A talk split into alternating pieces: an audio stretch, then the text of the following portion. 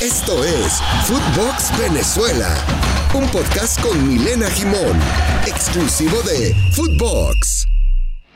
Hola, ¿cómo les va? Soy Milena Gimón y esto es Footbox Venezuela. El día de hoy vamos a estar conversando con un entrenador venezolano que ha sabido hacer carrera también en el fútbol colombiano, Francesco Estifano. Y bueno, te saludo y gracias eh, por eh, recibirnos. Estás en Colombia todavía, ¿no? Bienvenido. Hola Milena, un placer, placer estar en el programa. Sí, todavía estamos aquí en, Medellín, en Río Negro, eh, terminando de ajustar algunos detalles a ver eh, cuál será el próximo paso que vamos a dar. Bueno, y, quiero que me cuentes de este paso justamente. Eh, lamentablemente se interrumpe el proceso por segunda vez en este club. los resultados no fueron los esperados, pero la experiencia siempre es positiva, ¿no?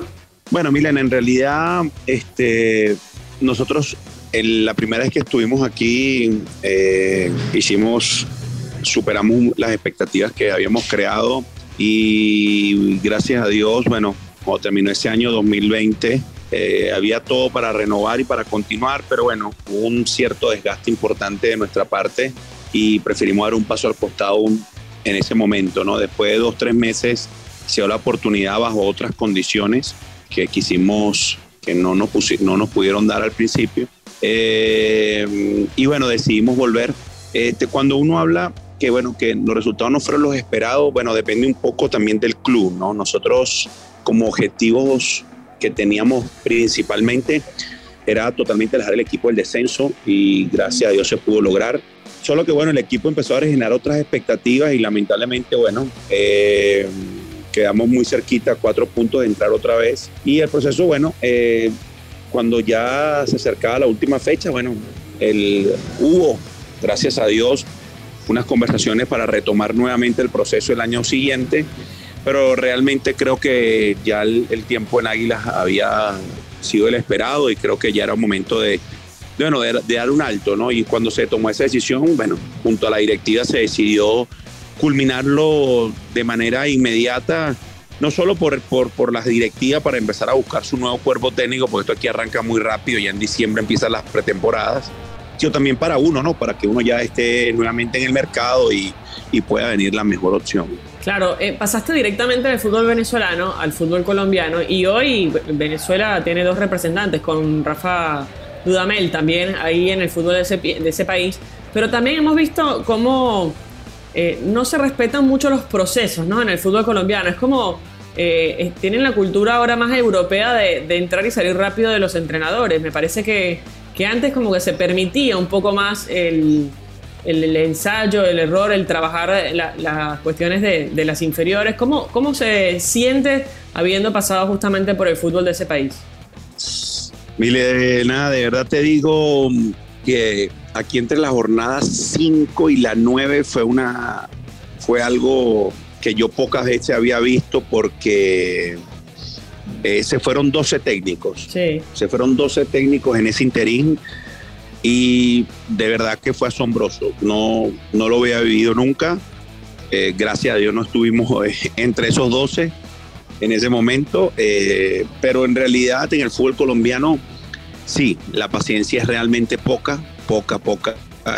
no importa el, momento ni nada. Este, hay algunos equipos que tienen claro eh, los procesos, por eso es que terminan de yéndole, yéndole bien. Una fiel muestra de eso es Envigado. Entonces, hay algunos clubes que lo respetan, eh, otros prefieren inmediateces que terminan llevando a resultados peores, ¿no? Nosotros, en el, para nosotros fue, de verdad fueron dos años buenísimos en Colombia porque el equipo cuando lo agarramos estaba a cuatro puntos del descenso con el promedio y hoy lo terminamos dejando a 23 puntos. Entonces ya hay una tranquilidad institucional que para nosotros es importante. Aparte se, se vendieron tres jugadores. Eh, por eso que gracias a Dios hubo la intención de continuar también después de este proceso. Pero bueno, creo que hay que saber poner un alto y, buscar Dios mediante nuevos proyectos. ¿Y cómo te gusta jugar? Eh, ¿Cuál es tu planteo ideal? Y si además eres un hombre creyente en un sistema táctico o crees que el sistema táctico se adapta más bien al rival? Bueno, Milena, yo en realidad no adapto los sistemas tácticos a los rivales. Yo me adapto a los jugadores que yo tengo para poder poner en cancha los mejores que tengo, ¿no? Y en las posiciones donde más cómodo se sientan. creo que por ahí parto. ¿Cómo me gusta jugar? Me gusta, eh, lo que más me gusta es la intensidad, me gusta ser un equipo intenso, por eso trato de buscar jugadores con esas características.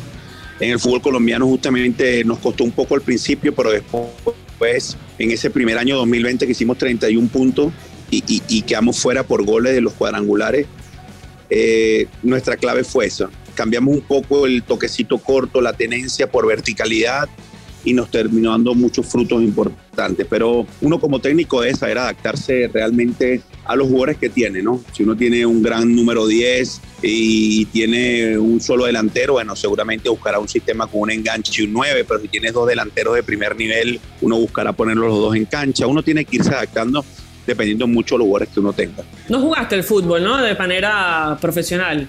Milena, sí, sí jugué, eh, tuve la oportunidad de, estuve casi 4 o 5 años, eh, jugué, debuté en el Caracas, tuve la oportunidad de debutar con Caracas eh, en su momento con el profesor Manuel Plasencia, después donde tuve más continuidad fue con el profesor Vladimir Popovich, tuve esa oportunidad con ese Caracas selección Recuerdo cuando llamaban a la selección se iban 15 y quedamos 5 o 6 nada más entrenando en esa época, año 99-2000.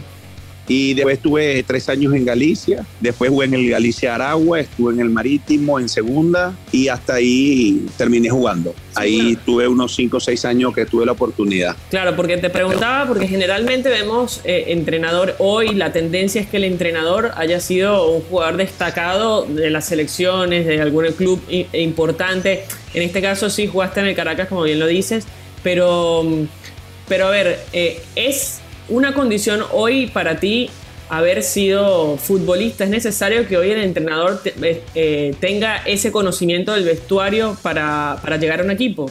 Mira, no tuve la oportunidad de ser un jugador destacado ni, ni cerca, en realidad fue un jugador más de normal, tuve la oportunidad de jugar en primera y, lidiar con muchas cosas. Eh, yo creo que el ser jugador te da ciertos parámetros muy importantes para afrontar cosas del camerino y todo eso. Pero hoy en día más allá de haber jugado, que es un plus, que a mí me ha ayudado mucho porque aunque estuve nada más seis años en profesional, estuve en segunda, eh, jugué todo nivel amateur, su 17, su 20, entonces a uno le va a dar ciertas cosas. Pero hoy en día creo que el fútbol eh, ha evolucionado demasiado. y creo que hay argumentos, eh, formas de, de, de analizar hasta cuánto tiempo duerme un jugador y todo eso hay que saberlo. Creo que para ser técnico hay que estudiarlo, hay que vivirlo de otra manera, es una forma de vida totalmente diferente. Y es 24 horas, ¿no? Uno a veces va al cine y con la familia y uno está viendo la película y uno piensa, bueno, y si pongo a este y si pongo a aquel, eso no es como algo que se hace todo el día, ¿no? Por eso creo que hoy ser entrenador es más allá de sencillamente haber sido jugador. Creo que va mucho más allá porque ha crecido mucho y hay muchas innovaciones que uno tiene que irse eh, adecuando a las nuevas realidades del fútbol. Sí, coincido, coincido. Además que también eh, hoy el jugador también es mucho más integral y el tema de la salud mental que se está eh, exhibiendo, evidentemente lo sufrían algunos jugadores, esa presión, ese, ese nivel de estrés que, que, acumulan y que después les afecta en su vida cotidiana, también hay que saberlo manejar y por eso tanto la, la la ocupación con psicólogos deportivos, con terapistas, con personas que están a cargo no solo de la parte de, entrenamiento, ¿no? sino también a la parte eh, funcional. Pero eh, en este caso, eh, a ti, hoy por hoy, ¿quién crees que ha sido la influencia más importante que has tenido como entrenador para, para ya formalizar esta carrera y para llevarte hoy a dirigir en el fútbol internacional? Mira, hay dos personas que para mí son trascendentales en mi carrera, ¿no? Eh, la primera, el profesor José Hernández, que en el año 1998 yo estudiaba quinto año de bachillerato y me dio la oportunidad de, empezar a dirigir la escuelita. Y de ahí me dijo, si te interesa, tienes para ser técnico y pasé 13 años a su lado en el colegio y creo que fue como el, el motor que me dijo, si te dedicas a esto puedes triunfar, ¿no? Y vamos a decir que ese fue el colegio, ¿no? Y después la universidad eh, creo que fue al lado de Noel San Vicente, que eh, aparte de ser un, papá para mí, un maestro, eh, un momento muy marcado cuando él estábamos en Real Sport, yo era su segundo asistente, y él me dijo, no sigas a mi lado porque tú vas a ser un gran técnico. y me dijo esa palabra y ese momento me separé de él y seguí trabajando en la sub-20 y, y, bueno, fueron dos personas que, que creo que fueron baluartes fundamentales en lo que hoy soy como entrenador. Mira, mira qué interesante. Eh, a mí me sorprende porque la verdad que cuando uno habla con futbolistas, con entrenadores venezolanos, generalmente Chita San Vicente está eh, en las menciones de cada uno de ellos. También Lino Alonso, que en paz descanse, ¿no? Pero, eh, ¿por qué no le fue bien en la selección nacional? ¿Por qué Chita, que tanto lo queríamos, que, que, queríamos verlo brillar ahí? Porque la verdad que equipo que agarra, equipo que lo hace campeón o competitivo, ¿por qué crees que no le fue bien en la selección nacional? Mira, yo creo que hoy que tengo dos años en el fútbol extranjero, te puedo decir que las formas, los caminos no son todos iguales. Eh, hoy a mí me ha tocado dirigir jugadores de un nivel intelectual y económico altísimo que uno no los puede tratar igual que a cualquier jugador, ¿no? Por eso que creo que aquella frase que todos los jugadores son iguales es la frase más mentirosa que puedo yo decir como entrenador ningún jugador es igual a otro y ningún, tiene, ningún jugador se trata igual a otro.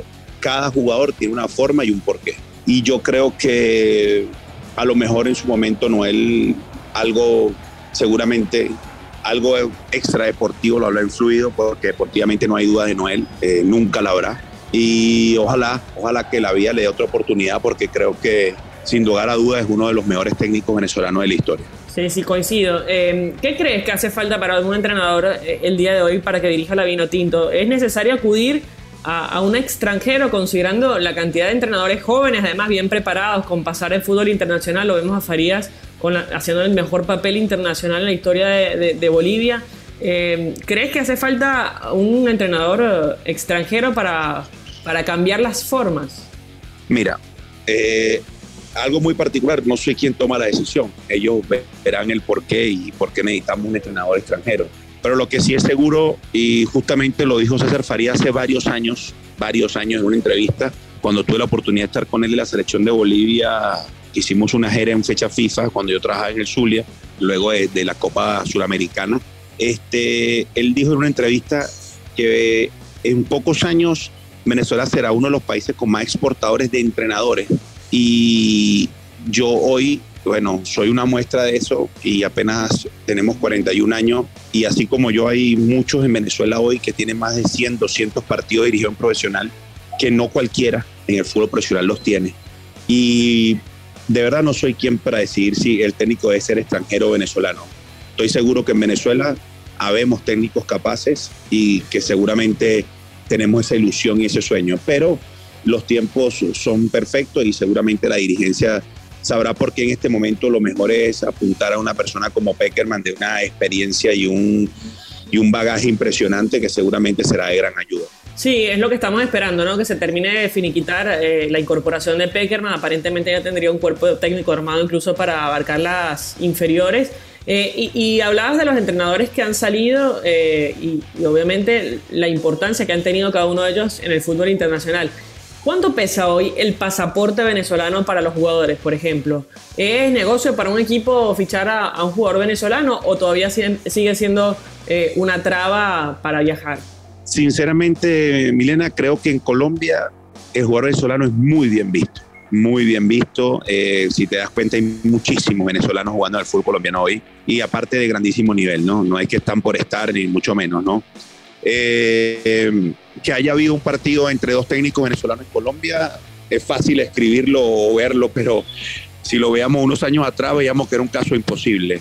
Entonces creo que hoy en día somos muy bien vistos, muy bien vistos. Seguramente, como en todos lados, habrá sus tabús, habrá sus, sus cosas que no, no gusten, ¿no? Pero te aseguro que que somos un mercado apetecible, no solo en los jugadores, sino también en los cuerpos técnicos, eh, porque como te dije anteriormente, ¿no? hay juventud tanto en jugadores como en entrenadores. ¿no?